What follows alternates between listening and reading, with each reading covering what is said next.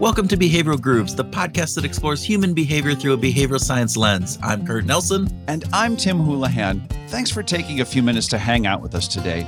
We know that there are millions of podcasts to listen to, and we're grateful you're choosing us. Yeah, Tim. And let's do a quick shout out to the many people who have left us reviews recently. We really appreciate those ratings and reviews, and it's not for the reasons you think. It's not just because it's a big ego boost for us, Tim. Wow, it sure feels good, though. Of course it feels good, and we do really like the nice words being said about us and our work. However, when you leave a review or a rating, it impacts the algorithms that both Apple and Spotify use to offer suggestions to people who are just a bit curious about behavioral science podcasts. So what you're saying is that leaving a review is like a pay it forward kind of thing, right? Yeah, sort of. Everyone who leaves a nice review or a 5-star rating is actually helping other people learn about behavioral grooves. Oh, well, that's cool. Okay, but the reason that you, meaning the listener, are actually listening today is to hear about our guest, Adam Zeman. Adam has a medical degree and a PhD in philosophy from Oxford University. He's been a lecturer and a professor of cognitive and behavioral neurology and has published extensively on visual imagery and forms of amnesia occurring during epilepsy. Adam has also published an introductory to neurology for the general audience called A Portrait of the Brain. And more importantly, most importantly, Adam was one of the researchers who identified the interesting medical condition regarding our mind's eye that we're going to talk about and name those conditions, one called aphantasia and one hyperphantasia, which is the reason why at least I really wanted to talk to him. Yeah. Okay. So what exactly is aphantasia, Kurt, and why is it so important to you? Well, we'll hear from Adam in just a couple minutes, talk about it. But the reason I'm interested in it is because I have it. I have aphantasia. Oh, and aphantasia describes how my brain works when it comes to active visual imagination and memory. So when you say the word elephant, a lot of people imagine the visual image of an elephant in their brains. People with aphantasia like me, we don't. I don't see anything, so I don't visualize that elephant in my brain. Yeah, oh, that is fascinating. Okay, but you remember images like the faces of your kids and you recognize the pizza shop on the corner stuff, right? Yeah, I do. I mean, I can describe to you what an elephant looks like or my daughter's face, but I don't visually see them in my mind even if I close my eyes. It's more like a description for me being read in a book. An elephant has a trunk. It's gray. It's huge with large legs and large ears and a skinny tail. Yeah, it's fascinating. It's absolutely fascinating. And our conversation with Adam gets into what's happening in the brain as we process these things. Okay, so Groovers, it's time to sit back with a fresh pour of fascinating ideas on how we visualize and remember the world, or in my case, don't visualize the world, and listen to our conversation with Adam Zeman.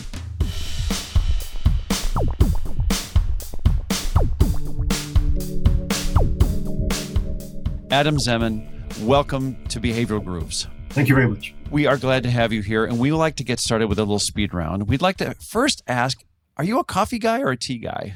Well, that's a very difficult question to answer, both really, but I guess tea if I had to choose. First thing in the day. Oh, okay. Are you a little bit of both? Is that? Yeah, a little bit of both. Yeah. Okay. Well, you know, that's we have that answer quite often, so there it's okay. If you had to choose between having dinner with your favorite athlete, musician, or actor, who would you pick to go to dinner with? Probably musician. Okay. Oh, excellent. You just piqued Tim's interest, and now he's going to be going all over that. So there you go. I'll hesitate since this is the speed round on further questions, but we might come back to that later. Okay, so when it comes to living a good life, is psychological richness more important than happiness and meaning? Wow, all very important. I'll go for psychological richness. Yeah. Okay. Okay. Good. Okay. Love that. More on that. All right. Yeah. Last speed round question. You know, we're going to get into some different things. So in your opinion, does having aphantasia limits one's ability to be successful in the world? Absolutely not. Ah, This is good. As a aphantasia myself, I am glad that that's the answer. But you have done a fantastic amount of research, actually coining the term. And I'd just like to start off, if my first question, real big question to you is, can you tell us about your research with Patient MX and how that kind of led you into this world of aphantasia? Yes, certainly. So I encountered MX about 20 years ago. He was referred to a neurology clinic because he had lost his mind's eye. He'd lost the ability to visualize. I was handed the referral letter, in fact, by the head of my department who said, "Adam, I think this is your kind of thing." He knew that I was interested in slightly unusual neurological symptoms, and this to me was very unusual. I hadn't come across loss of the ability to visualize before at all. So I was intrigued to meet MX, and indeed he gave a very compelling description. He was a very intelligent man in his mid-60s. He'd previously visualized very vividly. He's quite artistic. He used to enter a vivid visual world when he read a novel. He used to visualize to help get himself to sleep, and he'd lost all those elements of visualization abruptly following a procedure on his heart, a coronary angioplasty. So I was intrigued. After a while, I got around to looking at the neurological literature and discovered that this symptom had in fact been described over the previous century, but it was fairly rare. And MX was he was a really ideal research participant because he was very sort of even-tempered and articulate and interested in what we were in the possibility of research. So we spent quite a long time working with him, and in the end did a functional brain imaging study in which we showed that whereas most people, when they try to visualize, activate visual parts of the brain, MX did not, even though when he looked at things, he activated visual parts of his brain normally. Huh. So there was a kind of disjunction between visualization and vision in his case. Very interesting. And then that got caught up in and correct me if I'm not following the kind of progression of this, but that got taken up by, was it Science Magazine or it was a science journalist called Carl Zimmer, who works mainly for the New York Times, but he wrote a piece in Discover. Discover, that's it. Which I think is sort of an American equivalent of Our New Scientist, isn't it? Yeah. And he wrote a very nice piece about the paper we published on MX and the brain imaging study we did. And then over the course of the next few years, I and my co-authors had a kind of trickle of messages from people saying, I'm just like this guy. And I always have been. I've always recognized that there's something a little bit different about me. When other people reminisce about last year's holiday or their wedding or the last party they went to, they seem to be having an experience which is a bit visual. And I don't get that at all. So they'd often realized that they were a little different for many years. They also very often said, when people talked about seeing with the mind's eye, I'd always assumed that was a metaphor. Yeah. Now I realize it's literal. That's exactly my take. I was always like, oh, well, that's just a metaphorical. Yeah, I can remember things. I just don't visualize them when I remember them. And so I thought that was a metaphorical take. So, and they said they'd never seen the point of counting sheep because they can't see them. Yeah. So over time, we had about 21 or so contacts of that kind, and we did a couple of things. One was to send everyone who got in touch the vividness of visual imagery questionnaire, which is just a way of quantifying the subjective vividness of imagery. And these folk were all scoring down at 16 over 80, which is floor, the lowest possible score. So essentially, when invited to visualize a series of scenes, they were saying that they just thought about them. There was no visualization, no visual experience. And then we sent a sort of common sense questionnaire asking a variety of questions, probing possible associations, which I'm sure we'll go on to talk about. And then when we wrote about these folk, we decided that there needed to be some term to describe this phenomenon because there wasn't one. There were one or two rather unwieldy terms in the literature like defective revisualization and visual irreminiscence, which we didn't think were terribly catchy. I know. So I consulted a friend of mine who studied classics, and he suggested that we plunder Aristotle and borrow Aristotle's term for the mind's eye, which is phantasia, tag an A on it on the end, tag an A at the front, and that was how aphantasia was born as a description of absence of the mind's eye. And we described these 21 folk as examples of lifelong or congenital aphantasia. And it sounds like you may be in that same band. Well, it's fascinating. So oftentimes, especially in the world of behavioral types of things, whether it's neuroscience or psychology or even sociology, we see a lot of the researchers are acting on sort of a me search approach. Like they're interested in a topic because they are seeing the world in a particular way. That's not the case for you. It's not. I have a very average score on the VVIQ. I'm neither aphantasic nor hyperphantasic. That's the term we coined to describe people at the other end of the spectrum who say that for them, visualization is as vivid as real as seeing. Yeah. Yeah. I know in some of your talks I've listened to, you describe aphantasia maybe as not just one thing. Am I understanding your kind of take on that? That you're again potentially on causes, but also in just how it manifests itself. Absolutely. I'm sure it's. I think it's a feature of experience, and I think it can occur in a number of different contexts and with a number of different associations. So I guess one key element, sort of dimension of variation, has to do with whether it just affects vision or whether it affects all the senses.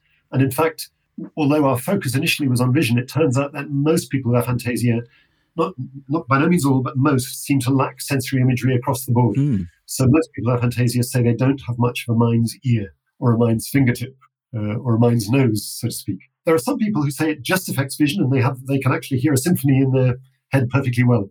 But the majority in our work, the majority of folk with aphantasia seem to have weak or absent imagery across the board. So that's one respect in which there's some variation. Another is that a group of people with aphantasia describe really serious difficulties with face recognition. Mm. They have prosopagnosia, but that seems to be a specific subgroup. There's another group who say that they have really very thin autobiographical memory.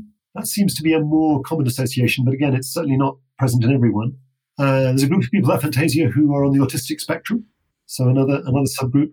And then another respect in which there seems to be variability is with respect to dreaming. Mm. And this is really interesting, I think. So the majority of people with aphantasia dream visually. Yeah. So they know what imagery is like from their dreams, even though they can't conjure imagery during the waking day. That's not true of everyone. There's a group of sort of 15 or so, 20% of people with aphantasia who say they don't dream at all, and there are people who dream in avisual ways. They dream in plot or in emotion. So yes, I think it's likely to be a bit of a mixed bag, and that isn't too surprising because the neural networks that are involved in visualization are quite complex, and you'd expect them to be able to break down in more than one way. Which totally makes sense, right? That it's not a simple answer, but when you think about sort of the factors that lean towards the aphantasia, what percentage of the population do you think have some lack of primary visualization of a primary imagery? So I think it's somewhere around 3% of people fall into our aphantasic group. It depends a bit on how you define it. At the moment, it's really defined on the basis of subjective report, essentially. We can talk about other ways of trying to diagnose it, so to speak, but it's primarily defined on the basis of subjective report. And there's a question about where you put your cutoff. So if you're using the VVIQ, you could restrict the term to people who score 16 at floor. We've been accepting people who score up to 23. The average score is about 58. So if you're in the 20s, you're still way down, much lower than most. And then on the opposite side, the hyperphantasia, again, is that included in that 3%, or is that a different number there? That's a different number. So around 3% are aphantasic. Hyperphantasia seems to be rather more common. So if you look at the kind of bell curve for imagery vividness, it's crowded up towards the top end. There are more people with high scores than there are with very low scores. Oh, interesting. Again, the percentages depend on where you put your cutoff, but somewhere between 5 and 10% of people would fall into the hyperphantasic group. And I want to make sure that for our listeners, we explain hyperphantasia, because it as the aphantasia is the lack of a mind's eye. Hyperphantasia is, how would you describe that? Hyperphantasia is having an exceptionally vivid mind's eye. So if you're rating yourself on that vividness questionnaire, if you give yourself a score out of 1 out of 5 for a particular image, that says that you can't see anything, you're just thinking about it. If you give yourself a score of 5 out of 5, that says that the image is as vivid as if you were really seeing it. And there are people who score 80 over 80. That's to say when they visualize their experience is as if they were looking. I can't imagine that. That's just, just blows my mind, as I'm sure it blows. I mean, when I talk to people about having this, it blows their mind that there isn't a visual image at all. As I'm thinking about something or trying to like if somebody asks me, visualize an apple, I don't close my eyes and it is blank. It is, I can describe the apple. I can tell you what an apple looks like. I can do all of those things. I could draw an apple, but for me to visualize it inside of my brain it's not there. So it's fascinating, isn't it? Because clearly your brain knows what apples look like because you can recognize them. So the information is there, but somehow you can't use that information to generate the sensory experience, which most people have when they visualize. Yeah, it's fascinating to me. You had talked about obviously using the Vividness of Visual Imagery questionnaire to kind of do a self-assessment on this, but there are other ways that researchers are looking at identifying these. Can you talk a little bit about some of those? Yes, sure. So the person who's done most work on this is an Australian vision researcher called Joel Pearson, who works in Sydney. Yeah. I'll tell you about the couple of approaches that he's developed most recently, because I think they're rather sort of vivid in a way, and then come on to where he started. So one bit of work that they've done very recently, which I think is really, really neat, involves looking at pupillary responses. Yeah. So if you visualize, if you're a visualizer, and you imagine looking into the sun, your pupils will constrict. If you imagine looking into a dark cupboard, your pupils will dilate. That doesn't happen in people with aphantasia. So that's a nice objective correlate. Wow. A second interesting correlate has to do with, curiously, responses to fearful stories. Yeah. So Joel and his colleagues read a series of participants, really, really scary stories. I must say I don't recommend them. I didn't enjoy reading them. Okay. They made my flesh creep. And most people, when they're reading these stories, will have essentially will sweat. So they'll have a galvanic skin response. People with aphantasia don't. And Joel's explanation for that is that what mediates between the story and the skin response is the visualization. And he did there's a nice control condition in that study showing that when people with aphantasia look at scary pictures, they do have a skin response. So it's not that you can't mount it. It's that you aren't producing the mediating image which allows you to sweat when you hear a scary story. Yeah, when you hear it or read it versus seeing it, it doesn't induce the same type of physical response because of that intermediary aspect of visualization that doesn't happen. So exactly. Yeah, I read that study and it's fascinating. Yeah. So yeah. Very, very nice study. So those are two approaches. Then the third one, which is I think sort of the most technical, has to do with a technique which Joel Pearson has developed to measure the strength of imagery, which involves using binocular rivalry. So typically if you show an image to different images to the two eyes. Okay. So the left eye sees one, the right eye sees the other. Our brains don't normally fuse those images. They switch between them. Hmm. Yeah. So you'll see one, then see the other, see one, see the other. Joel realized that if you ask people to visualize before you show them the images, you can bias the percepts. So if you're shown a red square in one eye and a green triangle in the other, if you imagine red square before you're shown anything, that's going to bias you towards reporting red square. But that effect doesn't occur in people with aphantasia. Oh my gosh! Oh my! Oh, this is just amazing. I'm stunned at the kinds of differences there are. Kurt, I had no idea you were suffering so much in your life. It's not. I'm not suffering at all. This is the thing. It's like we should come on to that. But that work was very reassuring to me because clearly, one response to the news about aphantasia was, well, how can anyone possibly know what's going on in someone else's mind? Yeah. Surely this is a matter of semantics. People simply are using different words to describe the same experience. But I think work like Joel's shows that, no, that's not right. People are actually identifying genuine differences in experience which correlate to behavioral differences. Yeah, it is one of the interesting things. When I do talk to people about this, they have a really hard understand. It's difficult for them to understand how people operate in a way that is unaccustomed to them, and they do come back to me and, oh well, you just interpreting this different, or they're trying to tell me that I'm not I actually do visualize. I just don't, see it as visualization. And I'm like going, I really don't. I don't have that ability. Mm-hmm. So with that, one of the things that people say is like, then how do you go about life? How do you remember things? How do you do different things?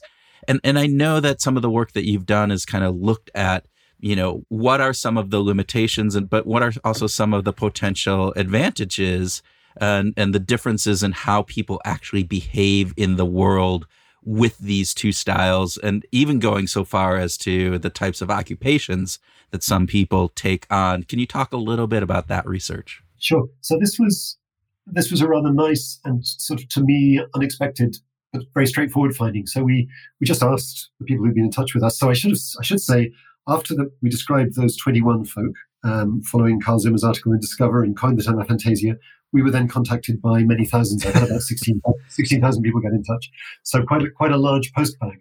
And we responded so far as we could in just the same way, by asking people to complete vividness questionnaires and asking them some common sense questions. And one of those questions was, what do you do?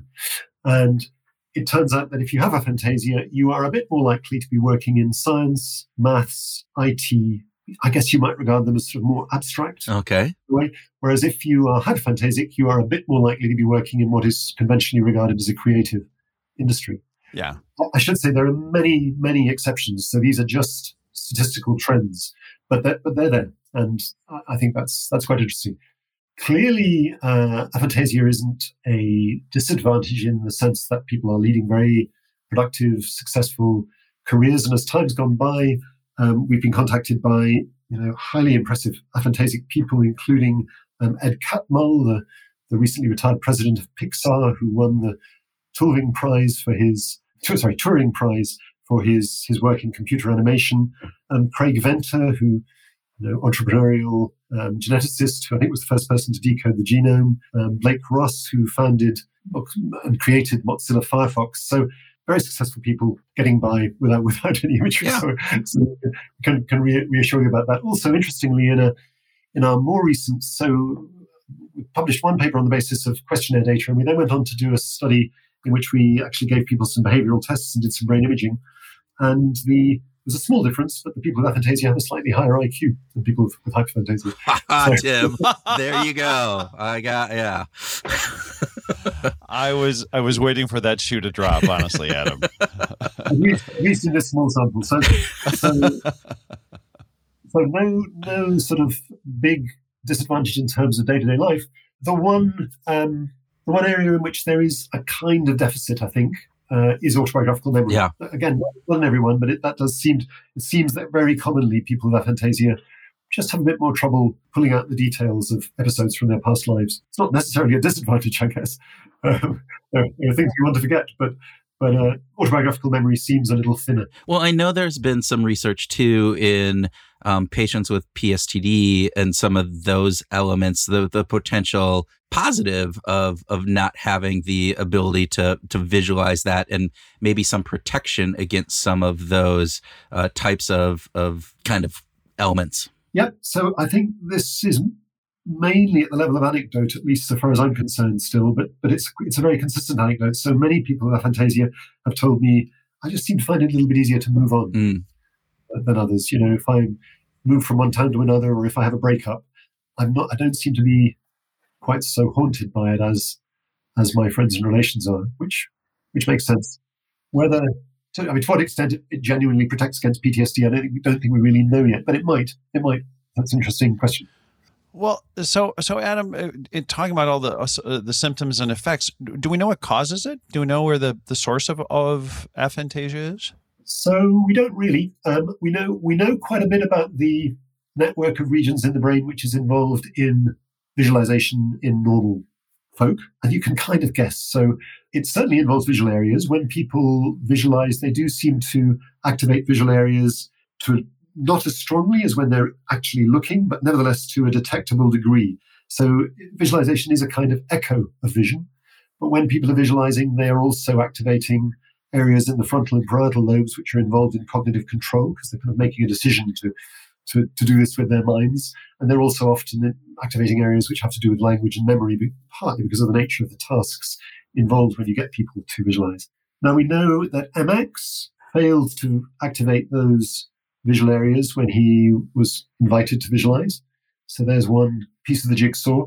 And then in our recent study published last year, we had one finding, which I think was, I found very interesting, which involved resting state fMRI. So this is where you just get people to lie in the scanner and chill. Their brains remain active, and it's possible to look at the brain's networks, which continue to sort of tick over, and to look at their interconnections. And we found that in people with aphantasia, there were weaker connections between regions at the front of the brain and visual regions than in people with hyperphantasia. And what that rather suggests is that in people with hyperphantasia, if you have a thought, it's kind of more likely to translate naturally into an image, because you have, speaking crudely, thinking areas of the brain are more strongly connected with seeing areas than in people with aphantasia, where those connections are weaker. So I think my money would be on differences in connectivity being relevant. And it may be that they have at least some weak genetic basis, because another finding from our questionnaire work has been that there does seem to be an increased likelihood of aphantasia in relatives of people who are aphantasic, and an increased likelihood of hyperphantasia in close relatives of people who are hyperphantasic. That's fascinating. I do want to reach out to my siblings and just make them take the VVIQ and say, all right, see if there's any connections there as we're doing this. I find it interesting. So I am one of those who I dream visually, right? I have very strong visual dreams, and it's actually one of the things that moment between like waking and sleeping that I know I'm about to sleep, because I'm starting to see things in my mind's eye. And I can, that it's a really interesting piece of having this cognitive element around that. But the voluntary part of trying to visualize versus that involuntary part, what is some of the findings, or what are some of the things that you're seeing there? Because again, with people like me, and I know you said there's obviously others who have a full lack of the visual as well as other sensory components. I can, the music part is fine, smelling, all of those things. I can imagine what a steak smells like and different things like that. But the involuntary versus voluntary part is always fascinating for me. Yeah. So we can't really offer answers from our own research, but I think it's possible on the basis of what we know about the differences between those states to speculate at least. So when you are, when I'm asked, if I ask you to visualize an apple, that involves the effort to do so is going to involve engagement of those frontoparietal brain regions, which are involved in cognitive control, which, if you were able to visualize an apple, would sort of kick your visual system into action, having consulted memory to access what apples look like. And it would then use that knowledge from memory to drive some activity in the visual system, which then would, if you could visualize, give you that nice image of a red or a green apple, whichever it may be. So essentially, you're driving the visual system backwards, top down, when you visualize. Dreaming is probably very different. Dreaming is much more of a bottom-up brain state. So the neurochemicals involved in controlling dreaming, and much of the brain activity involved in dreaming, sort of comes from the brainstem, and then that activity from the brainstem is propagated up into the hemispheres, rather than the top-down process, which is operating when you're visualizing or trying to visualize voluntarily. So that would be my caricature of the difference between the two. Dreaming is bottom up, voluntary visualization is top down. One of the interesting things is that there are many intermediate states, aren't there? Like reading a book. Mm. So when you read a novel, or at least when I read a novel, I haven't decided to visualize, but it happens. Mm. What about you? If you read a novel, do you enter any kind of visual world? I don't think so. I haven't actually ever really thought about the reading part of this and visualizing. Do I visualize it? Or again, is it more of the, when I describe something, I can describe it because of, it feels to me like when you were talking top down versus bottom up, I've been trying to think about this for the past couple of weeks, because knowing that this interview was coming up, and like, how do I describe this? It's like, there's a wall going up between my what the visual is. I know there's the visual image across, on the other side of that wall, and I could, I tell people it's like reading a story is what I typically do when I think of something and try to remember. It's like reading that story. It's not the visualization. It's not a movie. It's the reading of a book. And so I don't, but I actually in reading a book, I haven't really thought about, I'm going to have to go and read a novel and see if what actually occurs. So there you go. So many people with aphantasia have said that they don't really enjoy reading novels which have long descriptive passages because they just don't do anything for them. And another nice anecdote, which again has come up again and again, is people with aphantasia saying, I never have that problem in the cinema when a character from a book appears and other people say, gosh, he doesn't look anything like I thought he did. I never have that. Oh, that's another good thing. So I wonder if that's why I don't like long poetry that is very, evocative of imagery and various different things. It just doesn't do anything for me. So anyway. Adam, first of all, I'm so grateful for you as a science communicator. I mean, you're a scientist first and foremost, but the fact that you thought about, well, you had this conversation with a friend and Aristotle used this term and you with phantasia and aphantasia, like you're developing terms and you're speaking in ways that are really accessible. And you don't have to speak that way. And I just want to say thank you for doing that, because I think it's an important part of the science communication story. But you said something that really caught my attention a few minutes ago, and forgive me for jumping back, but you said visualization is an echo of vision. And I think that's a really cool idea. Could you spend just a minute to tell us a little bit more about that? Yeah, I mean, I think it probably has quite wide applicability beyond vision.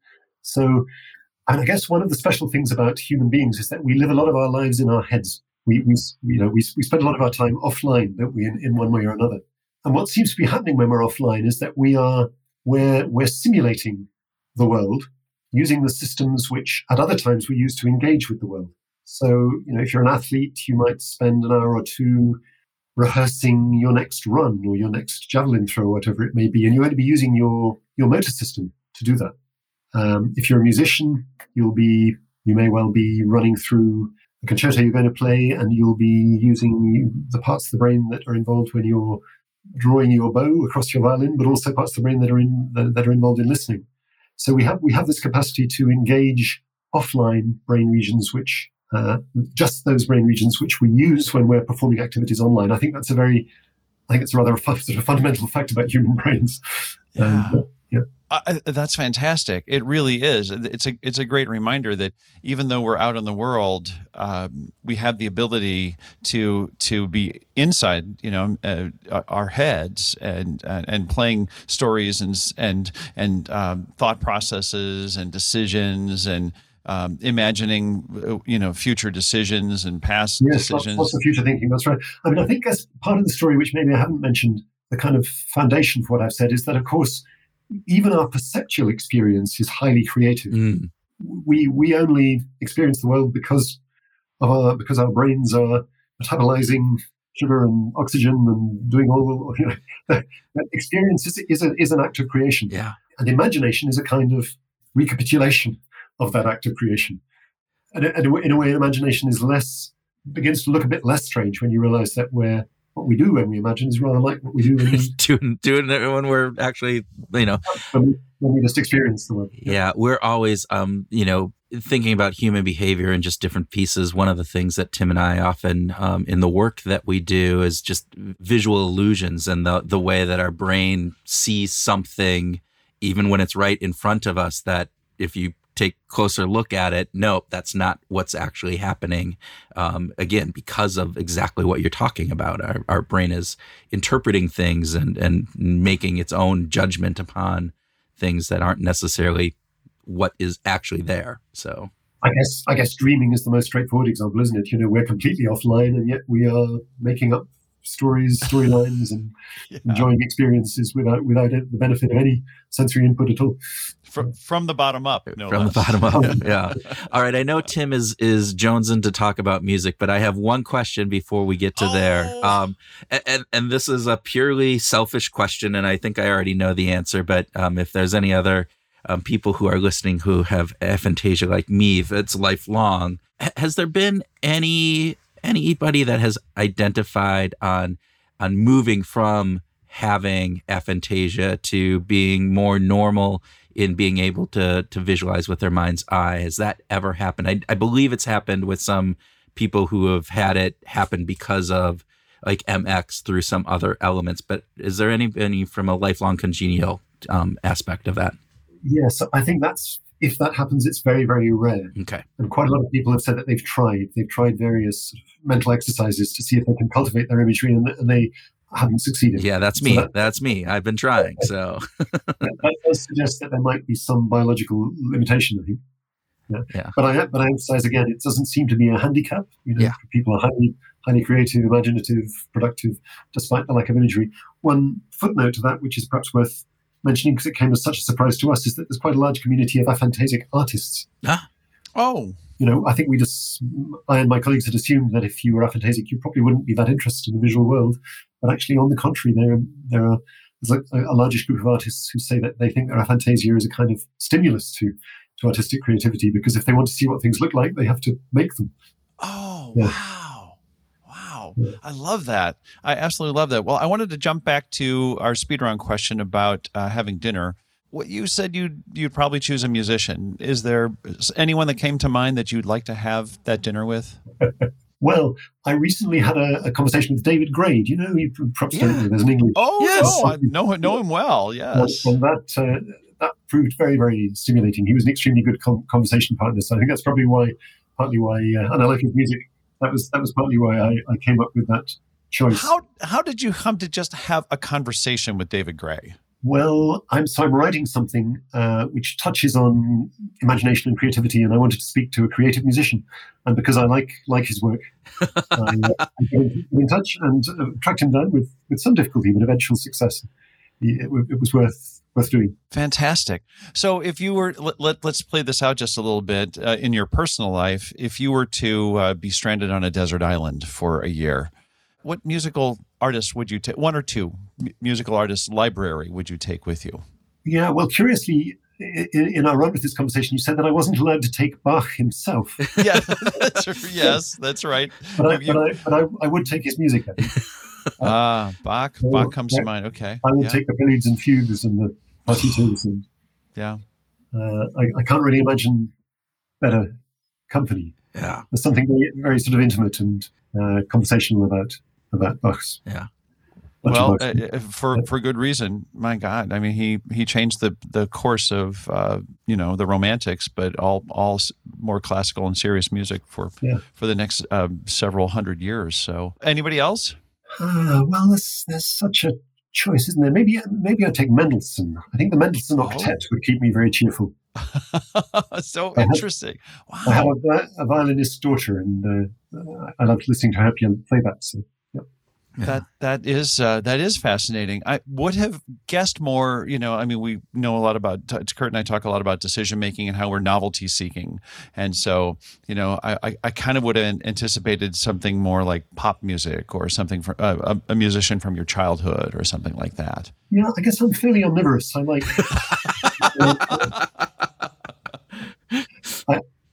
I've spent less time listening to modern music, I think. Yeah. David Gray, I'd happily take one. Well, you're on a desert island. You're probably only having, coconuts to eat. So you might as well just have one type of music too. So there you go.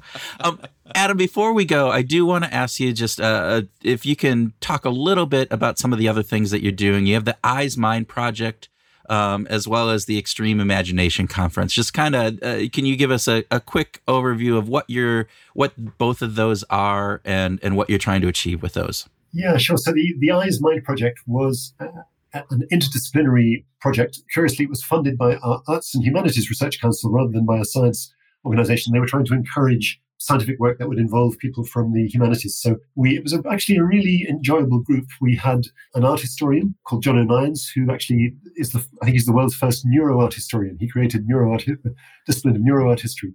A philosopher, Fiona McPherson, who's a sort of philosopher of perception, an artist, Susan Aldworth, a postdoc who's a cultural historian, Matthew McKissick, and a neuroscientist. And we worked together. The group is sort of just in existence. We need another grant, I think, to we have a healthy existence. But we worked for 4 or 5 years together, and I've been involved in a number of interdisciplinary ventures, and they sometimes don't work. But this one did, because we were all genuinely interested in each other's points of view, and were willing to spend a bit of time learning about the kinds of approaches we took. So we worked together.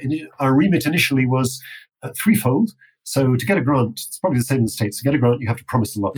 Yes. So we promised we would read everything that had ever been written about visual imagery and then kind of condense that into a history of previous thinking, which we did.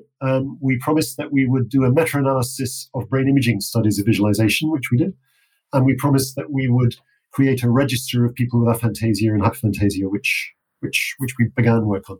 So that was the Eyes Mind group. And I would say that the kind of discovery or rediscovery of aphantasia, because actually Francis Galton knew about it in the 19th century, has opened a huge number of windows. I think there's an enormous number of questions to investigate in future about the behavioral associations, the psychological and psychiatric associations, the neural basis, the genetics. There's masses to do. Then the Extreme Imagination Conference grew out of the work of the Eyes Mind group. We thought that it would be good to bring together people with aphantasia and hyperphantasia. So I think it was the first meeting was 2019 in Exeter, which is where I'm based. And we had about 130 or 40 participants. And it was great fun. I was slightly worried that we might have one group of people in the room who were feeling a bit hard done by because they didn't have imagery, and another group who were feeling rather pleased with themselves because they had lots of it.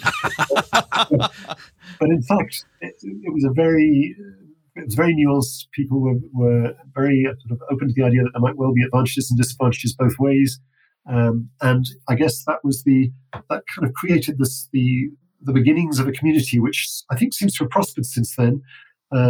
There is now an organization called the Aphantasia Network, which had a large number of people visiting its website, and that held another conference virtually last year, which kind of picked up on our first conference. So I hope there will be other similar meetings in future, not least because the research that we've done has been very dependent on public involvement. We've really relied on people getting in touch through the web and then giving their time, which we're very grateful for. Yeah, so if any of our listeners are interested, we'll put a link into the VVIQ so that they can go out, because anyone can go and take it. And so we'll make sure that is available if you think you're hyperphantasia or aphantasia, or even if you're just a normal Joe like Tim, you go out and take it, because I think it adds to that body of research and information that you guys are collecting. So, and if you visit the Eyes Mind website, you'll find a link to our questionnaires. Perfect, that'll be great. We'll make sure we have a link in there. Adam, thank you. Yeah. You know, this was, as Tim mentioned earlier, the MeSearch piece. I mean, there was a MeSearch thing for me on this, just because, you know, it's been an interesting journey, because I've only really realized this probably in the last 4 or 5 years, that there is a difference between how I view things in my imagination or not view things in my imagination versus the vast majority of people. And so wonderful insights from you. And thank you for, as Tim said, you are articulate and able to communicate this in a way that I think everybody is able to understand and get value from. So thank you. Well, thanks so much. It's been a pleasure to speak.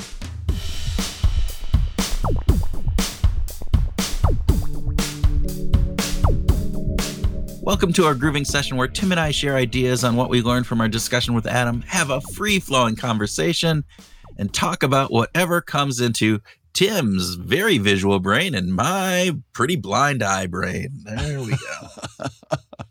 Yeah, we are different in that way, aren't we? We are. Well, and I have to give credit to you, because you were the one that, when we were at one of the meetups that we were doing, and you had parked your car and you had forgot something, or we had to go back to it, and you were describing to me where it was on your car, and I'm like going, well, that's pretty specific, and you were like going, well, yeah, I see it right there, and I'm going, what do you mean you see it right there? And you go, well, yeah, I close my eyes and there's the car and where it's parked. Nope, really? And I'm like going, no, it's just kind of like a metaphor, right? No, you were going, no, I can see where the car is parked and all of these things. And I'm going, and the way that you described it to me was really one of the first times I realized that my metaphor, like everybody talking about, memory as a metaphor, wasn't really a metaphor. It was like, no, you're actually seeing that in your brain and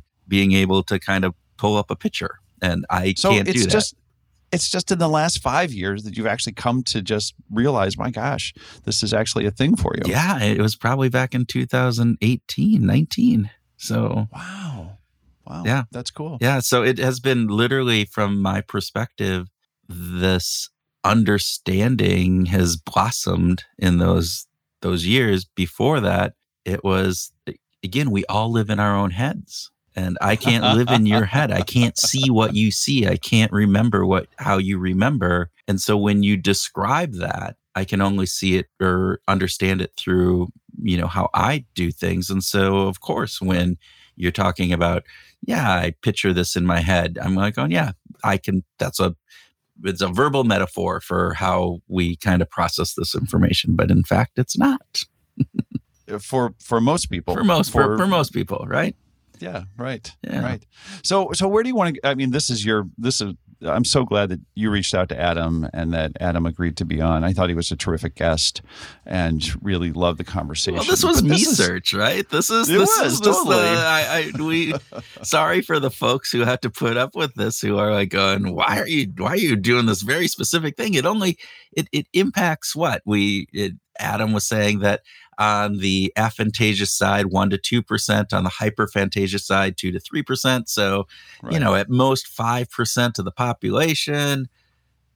At opposite ends of the spectrum. Right?